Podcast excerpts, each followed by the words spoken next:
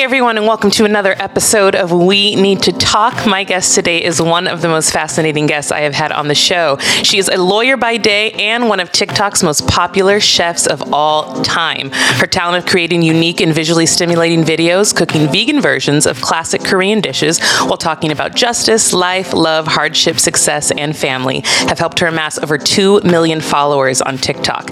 Today we're going to be talking all about her culture, her relationship with food, why veganism, and her upcoming cookbook, The Korean Vegan. Joanne Molinaro, thank you for being on the show today.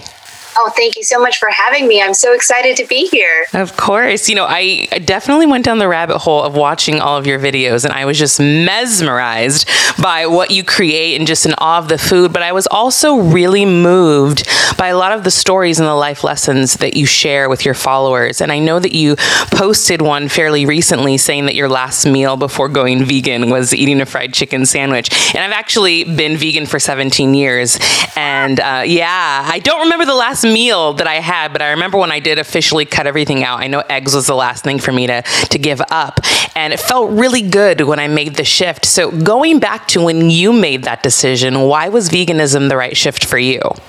You know, that's a really good question. And uh, I think it depends on what you mean by right. Um, you know, like there's the kind of moral, ethical component of that word, and there's also just the practical component of that word.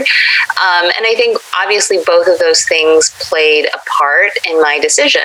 I think starting from the practical side of things, I really just did it to stay with my boyfriend at the time.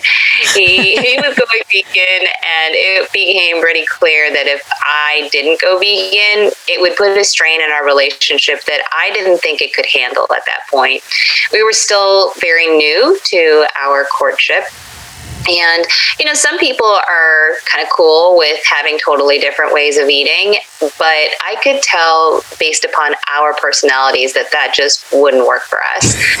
so practically, I was like, okay, well, I could be stubborn and just be like, no, I don't want to go vegan with you. You are on your own, um, and and see where that takes us. Or I could just be like, who cares? Like, is it that big of a deal for you? Um, you know, I could have just been like, hey, I'm stubborn and I'm not going to do it. So too bad you're on your own. Um, but I decided it's not that big of a deal. And worst comes to worst, if I hate it, I can just go back to eating what I ate before. I think once I tried it and did it for a couple of weeks, I realized number one, it wasn't nearly as hard as I expected. And mm. number two, all of a sudden, the ethical appeals to that decision started to become much more important to me. And it was just hard for me to think about ever eating meat again because I was like, I know now what happens to these animals to make it onto my plate. And I just can't bring myself to be part of that anymore. Yeah. You know, it's interesting. And I, that's, I talk about the phrase ignorance is bliss very often, especially in our society, because it is kind of one of those situations like once you know, you have a responsibility to do better. And that kind of goes across anything when it comes to like advocacy, you know? So when, when I became vegan, I, I did it mostly for health reasons. And also I was just like, uh, i just want, you know, I just want to eat better. Right. But then when you learn about what happens in the food industry, you're like, there's absolutely no way I can go back to that. There's just no way. So I think a lot of people don't want to know because they know that they will have a responsibility to stay with veganism once they actually know what goes into food. I think you're totally right. And I also think that the word no is so important because I think we all sort of intellectually know, yeah, like this isn't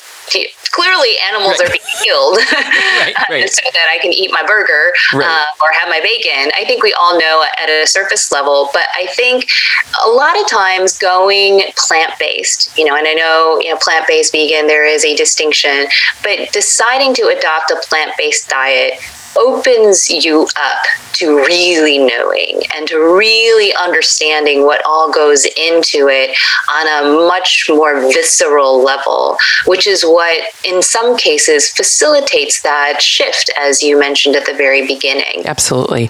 And I've always been a foodie you know, and I love watching like the Food Network, for example. Like I, I would choose the Food Network over a TV show any day.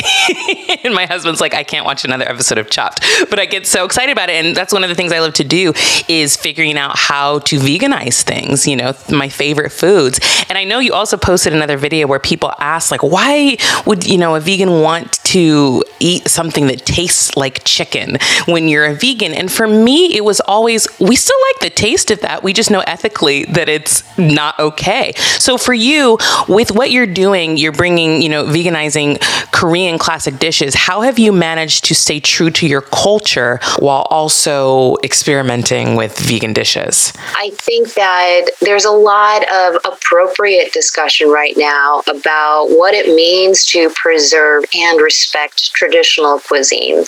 I think that the way people thought of that maybe 10 years ago is very different from the way people are talking about it right now.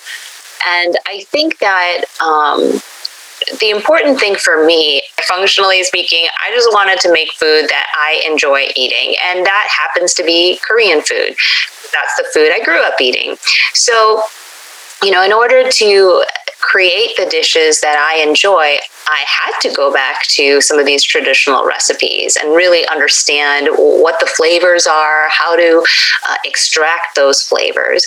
Silken tofu stew is one of my favorite dishes of all time. It's the first dish that my mom ever taught me to make. This is before mm. I went vegan.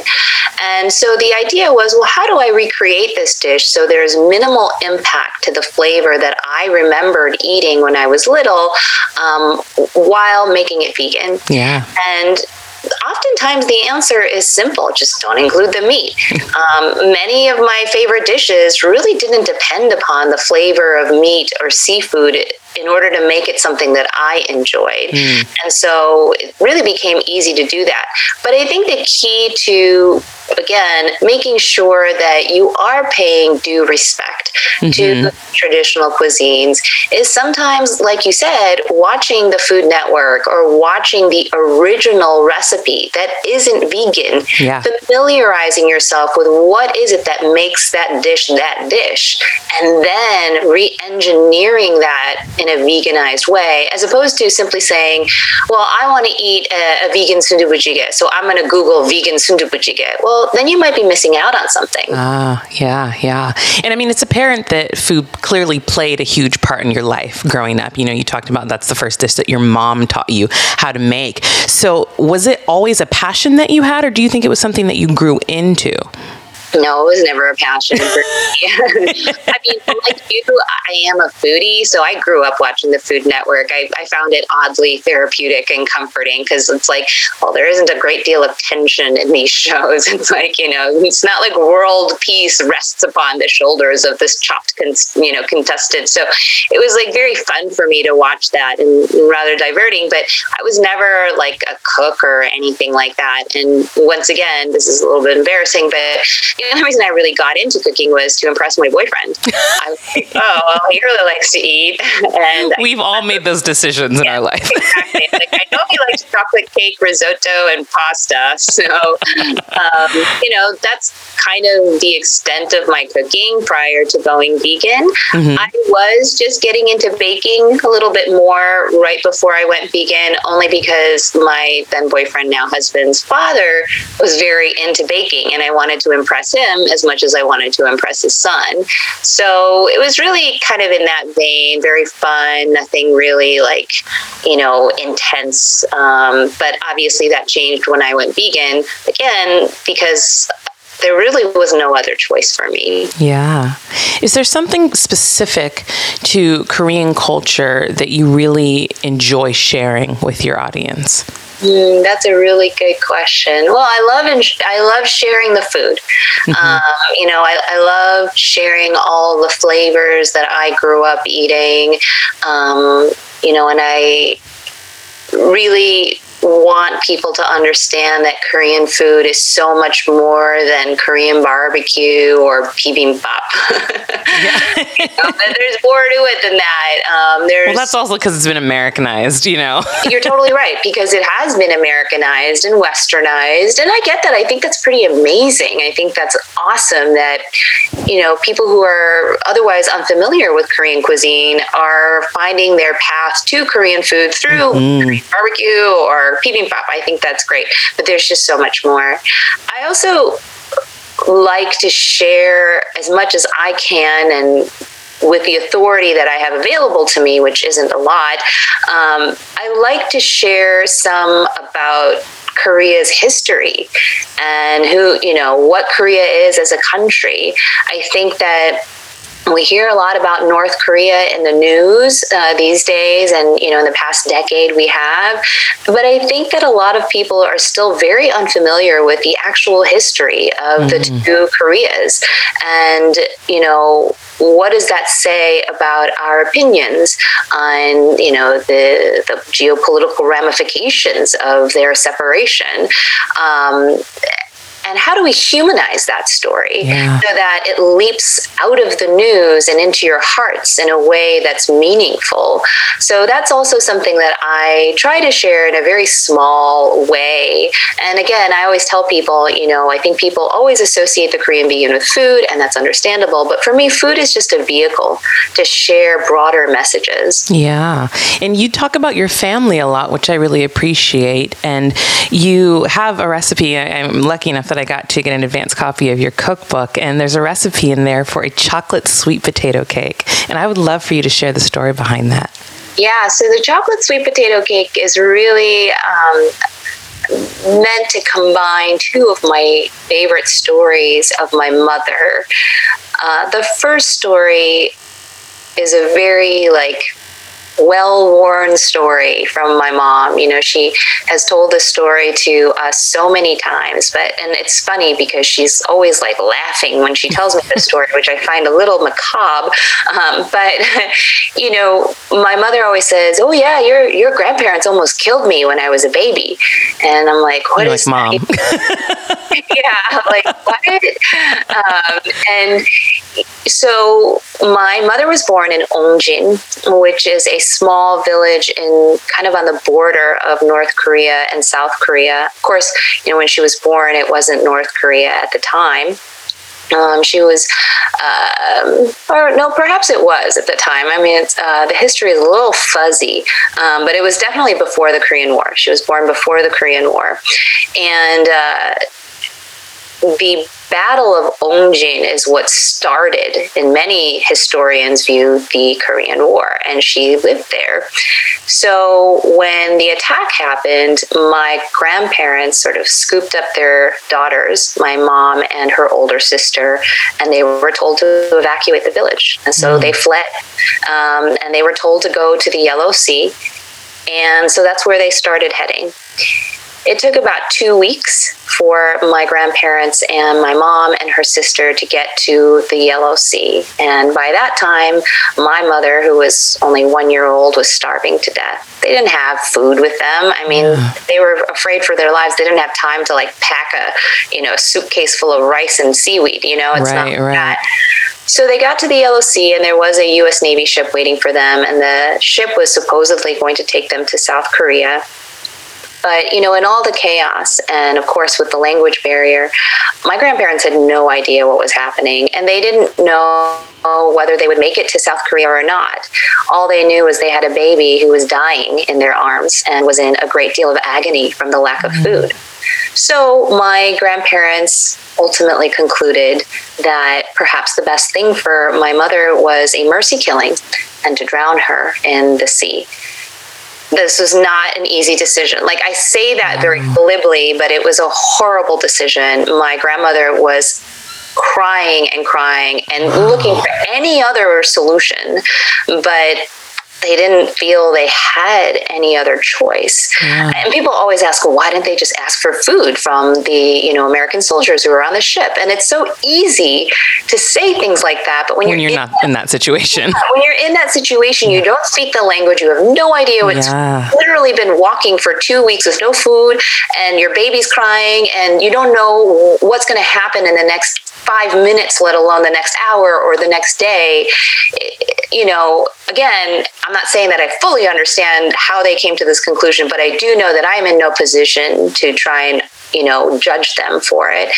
So they ultimately climbed up to the uppermost deck of the ship with the intention of slipping my mother overboard mm. and drowning her and you know my mom's crying and screaming and in the commotion a couple of american gis they noticed them and they started walking over to my grandparents and you know they were probably asking what's going on but of course my grandparents couldn't speak english and had no idea but you know with the body language and i think my mom's rather frail form probably did a lot of the talking um, the american gi one of them reached into his pocket and hands over a chocolate chocolate bar. Mm. And my mom says that that chocolate bar saved her life. It's why hmm. she was able to survive the trip, probably. And also, more importantly, it's why my grandparents felt that they maybe didn't have to do what they thought they did. And so that's the chocolate part. Once they got to South Korea, they were refugees in this very small village in the south of southern South Korea, south of South Korea. But they were refugees. They had no homes, they had nothing. They literally had nothing. And they were knocking on doors, begging for food. And my mom told me that when she was little, you know, this is even when, you know, by that time she was only one year old, but all throughout kind of her toddler through, I would say, elementary school age, they almost never had enough food. I mean, she was always hungry. And so what she would do is in the village they were refugees in, at nighttime after the villagers had already plowed through their fields and pulled all the sweet potatoes out of the ground, she would go back at night to see if anyone may have left a couple that they didn't notice or maybe left them behind because they were too rotten to, you know, take. And my mom would find those and she would just eat them raw, you know, because she was so hungry. Yeah. And she said I remember her telling me, she's like, they were like gold to her, mm-hmm. finding gold in the dirt and how much she loved that. So I came up with the chocolate sweet potato cake really as an homage to my mother's story with the Hershey bar that was given to her by the American GI and the sweet potatoes that she um, still eats to this day because they remind her of those moments when she struck gold. Wow, what a story! That is yeah, so moving. That's so moving. And I'm sure you grew up just from probably from both of your parents being blessed with uh, stories like that that probably changed your perspective as a whole. So here's the thing, Melinda. I will confess, I was the typical American brat growing up. I really we all were that were born in America. I didn't. I was not interested in her stories. Like I was oh. my parents' stories. I was, you know, I'm American. I wear Levi's jeans and Doc Martens. I don't care about your stories about Korea for, I would say, the first half of my life. You know, my parents tried. Uh, you know, I know my dad tried often yeah. to sort of sit me down and say, "You need to understand your history." And I'm like, "Boring, no thanks." And it wasn't until college, of course, when I no longer had Korean food at my disposal. I didn't have my parents there every waking moment. My grand, you know, my grandmother's, and, you know, my uh, which is my father's mother, had already passed away. When I started to miss these things, and that's when I started being interested in Korean food, in our story, in Korean culture, in mm-hmm. Korean diaspora. These were things that I had taken for granted. So, as much as I would say that, like, would like to say that these stories you know influenced me even in my childhood, I think they did so only in the most indirect way. It wasn't until college and thereafter that I really started appreciating them for what they were. And I think that that's just human nature in general. You know, I, you don't realize the things that your parents even tell you, not even just sharing stories about your culture, but like life lessons. You're like, yeah, whatever, mom, dad, like, let me go do this. But when you get older, you're like, oh, I totally know what they were talking about and I understand that. And I was going to ask is there any specific lessons that you maybe kind of brushed off in your childhood, but as you got older, it kind of clicked for you? Like, I now get what my mom or my dad was talking about. My parents both tried very hard to instill a deep respect for our ancestors mm. and for Korean tradition. And I didn't want anything to do with it. I, again, was so proud of being American, you know, and uh, true blue, red, white, and blue American. And I viewed the Korean side to me as largely incidental, like, oh, that's just you know, a happenstance of my DNA and genes, nothing more. And obviously that has changed rather dramatically um, over the past two decades. And it's not just having a, a, deeper awareness of my identity and who I am as a result of being Korean American, not just American, but also having sort of great love for my parents and for my grandparents, and a real respect for how much they sacrificed for me and my brother. Mm-hmm. And also drawing strength from it in many, many ways, knowing that in my blood, I have my mother's blood, I have my grandmother's blood, I have my, you know, father's blood. Those things give me a great deal of reassurance and confidence when I feel unsure of myself. Yeah, that's beautiful. You know, specifically in the black culture, you know, food is also a big thing. You know, we have family gatherings, cookouts, all all of that, and I, I could spend probably an hour saying all the um, different types of foods that show up at our gatherings. But I would love for you to paint the picture of what maybe a traditional Korean gathering with food is like, like a Korean dinner. What is that like for you? So it's very family style. Like for Korean cuisine, like family style is redundant. Like every meal is family style. There's no no there's no such thing as like any other style of eating. Like everything is family style. Um, so there's no real like, oh, I'm going to order my own entree. It's like no, everything is shared all right. the time. Right. And that's my favorite way of eating, which is why I always found it so difficult to eat the American way, which is like you order one thing, and I'm like, what are you talking about? I want my plate to have 15 things on them. Like that, right. that's the best way to eat. You get all the different flavors. I want to try everything. I don't want to have just like one thing or with the side. Um, so if you go to a Korean restaurant, which I'm sure you've been to, you order your quote entree, and then you get like 15 side dishes. yeah. It, right? and that and that's supposed to be shared by the table, and that's really how Korean people people eat. In terms of you know the kinds of dishes that you'll see, um, you know, at a Korean table, um, obviously that's changed a lot for us since mm-hmm. we've gone vegan. But you know, I was just on the phone with my mom because we're planning our dinner with the family, and you know, she's like, "Well, what am I going to make? What am I going to make?" And I'm like, "Just make the same stuff you always make. You know, you make the buchimgae, which is like you know Korean pancakes. Make the japchae, which is you know the Korean stir fried noodles, which are so good, and you know, I'm going to bring, you know, broccoli salad, which isn't like a traditional Korean dish, but of the salads, the broccoli salad is the, like, is one of the few salads that I could maybe call like Korean, maybe like Korean American a little yeah. bit.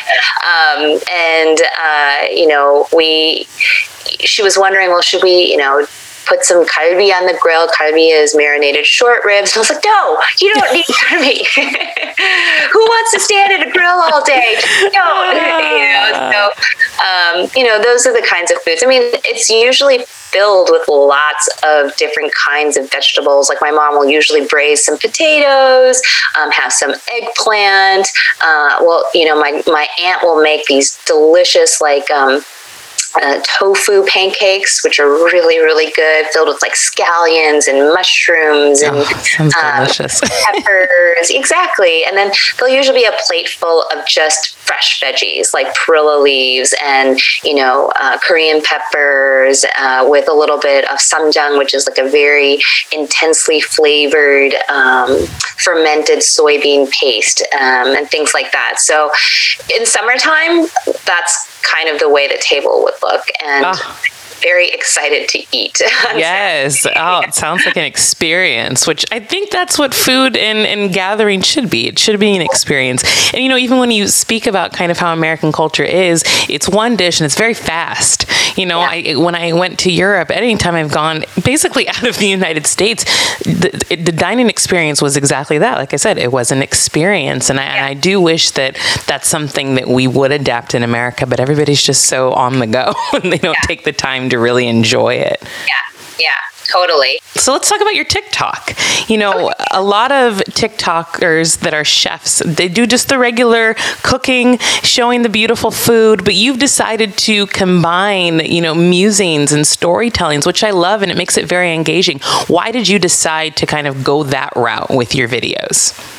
Yeah, so that's a little bit of a, uh, a longer explanation. I started incorporating stories about my family in 2017 in all of my social media at the time, largely on Facebook and Instagram. And I did that very deliberately. I was um, you know, not not to be dramatic, but I was so traumatized by the 2016 election mm. and what that revealed to me about mm. my country. Mm-hmm. I realize now is incredibly naive. And again, you know, some of that was I'm American and, and just being so proud of being American and not realizing, my God, there are so many people who do not understand me who don't understand my role in this country. And that hurt me so deeply. Or appreciate it. Yeah, or the roles of my parents yeah. and, what they did to become American citizens. Yeah. And that that was such a betrayal to me and I didn't know how to deal with it. It took a really long time for me to even process that wow, this country is is maybe not the country I thought I had been living in my whole life. Mm. And so, you know, I could just become very bitter and cynical and just be like, you know what? F that. I don't I don't care. I'm I'm just not going to participate anymore. But that's just so not my personality. And I was like, all right, well then what are you going to do about it? You're just sit there and cry and complain all day? No, you got to do something about it. And you know, I'm a lawyer, so I was like, well maybe I should do something with that. Like should I start taking on more pro bono cases or, you know, start representing uh, immigrants who are being threatened to be deported because they were Muslim Americans or something like that. I was like, I don't know if that's really the thing that I'm supposed to be doing. And I was like, well, I have this Instagram account, which I think had probably like 7,000 followers at the time. And I was like, but it's still something. You know, maybe some of these followers, they could stand to hear a little bit about my family mm-hmm. and what it's like to be. Um, you know, an immigrant family in the United States, especially right now. So I started writing captions that incorporated stories about my mom and my dad and me, um, what it was like growing up, not speaking English as my first language or eating the wrong food and things like that. And, you know, it wasn't a hostile reaction that I got. So I just kept doing that. And by the time I started my TikTok last summer, it became sort of a trademark of the Korean Vegan Instagram account is that every three or four posts, instead of seeing a recipe, you would see a story about my family. So when I started my TikTok account, at first I had no idea what I was doing. I didn't know what it was going to be. I didn't. Nobody think, did when they started. Yeah, oh my god, it was complete chaos when you get on there. You're like, what? Right. like, what am I seeing right now? Right, right.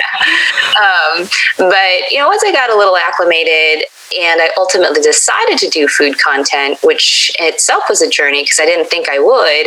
Um, I was like, well, why not just do the same thing I'm doing on Instagram? why not just incorporate kind of like you said my musings and my stories? Only i would have to do it in 60 seconds or less and i would have to use my voice instead of words. And that's ultimately why the korean vegan is what it is today. Yeah it's beautiful. I really really enjoy what you're doing because it is unique. You don't really get to see that too often and i think that you present food in a way that shows how much it means to you and i think that people love that authenticity and i think that's why you have so many followers because it's just it's authentic, it's organic, and it's real. So I love what you're doing. But now you have an upcoming cookbook, so let's talk about that. You know, in reading it, it, it doesn't even feel like a cookbook. It also feels like it's kind of half of a memoir, which I love as well. Um, what do you want people to feel? You know, once they finish reading that, or even trying some of your recipes.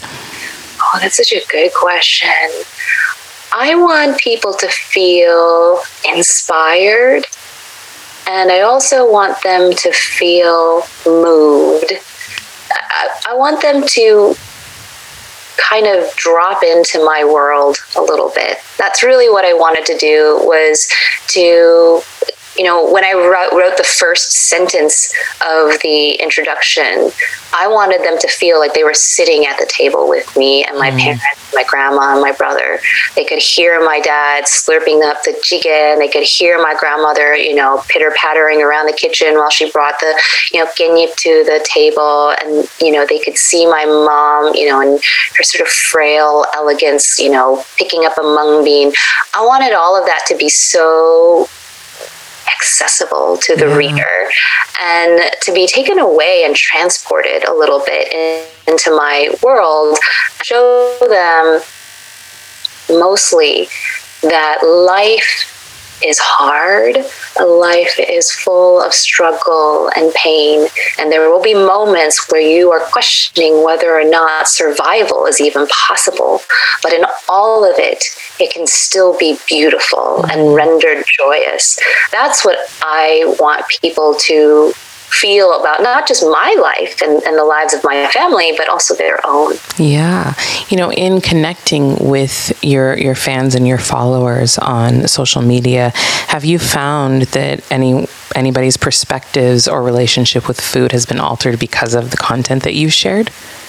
Mm, I like to think so, but I am also very like I don't want my head to get too big, you know. I don't want like I mean so many people are like, "Oh my god, I'm going to go vegan because of you," or "I've been plant-based for the past month because of you," or um, you know, "I'm going to eat this ice cream even though I am usually counting calories because of you," or mm. something like that. And of course those things make me so happy yeah. and they make me feel like i'm doing something bigger than me you know bigger than the korean vegan i've been struggling a lot over the past kind of couple of months like what do i even call this like it's it, it feels like you know it's not just a food blog it's a community now Absolutely. where people are helping each other and leaning on each other not just me you know and i find that so beautiful. Um, but yeah I, I certainly get messages all the time saying hey i've been re-inspired or reinvigorated to go plant-based because of you or i'm going to cut out you know the meat and replace it with beyond meat or impossible meat or some other tofu or cauliflower because of you and that always makes me so happy. It's it's my mission with the Korean vegan is not explicitly turn everyone vegan. My mission is compassion. Mm. That in the broadest sense, I want people to be compassionate on all levels, including in their dietary choices. Yeah. Is there a recipe in your book that took you the longest to, to figure out how to veganize? Well, yeah, I would say the most complicated recipe is the one that looks the most delicious. It's the um, it's the kampungi, which is um, it's a chicken wing, and. Um, so I have my most popular recipe on the blog is kampung tofu, which is a tofu version of that. And that's very simple. You just kind of dice up the tofu and you cook it the same pretty much the same way. But I wanted to create a version that literally you pick up a wing and you eat the, you know, you eat it like a wing. And it was an homage to my grandmother, my weharmoni, you know, she loved wings. And, you know, my grandmother, she was so poor for so much of her life. The majority of her life, she was just so poor. So when we brought her to the United States, you know, the concept of an all you can eat buffet was just like, are you kidding me? Like, that was like, what are you talking about? I can eat as much as I want. Right. And we would take her to Ponderosa all the time when we were little she would always get plate after plate of chicken wings. Like that was just like her thing.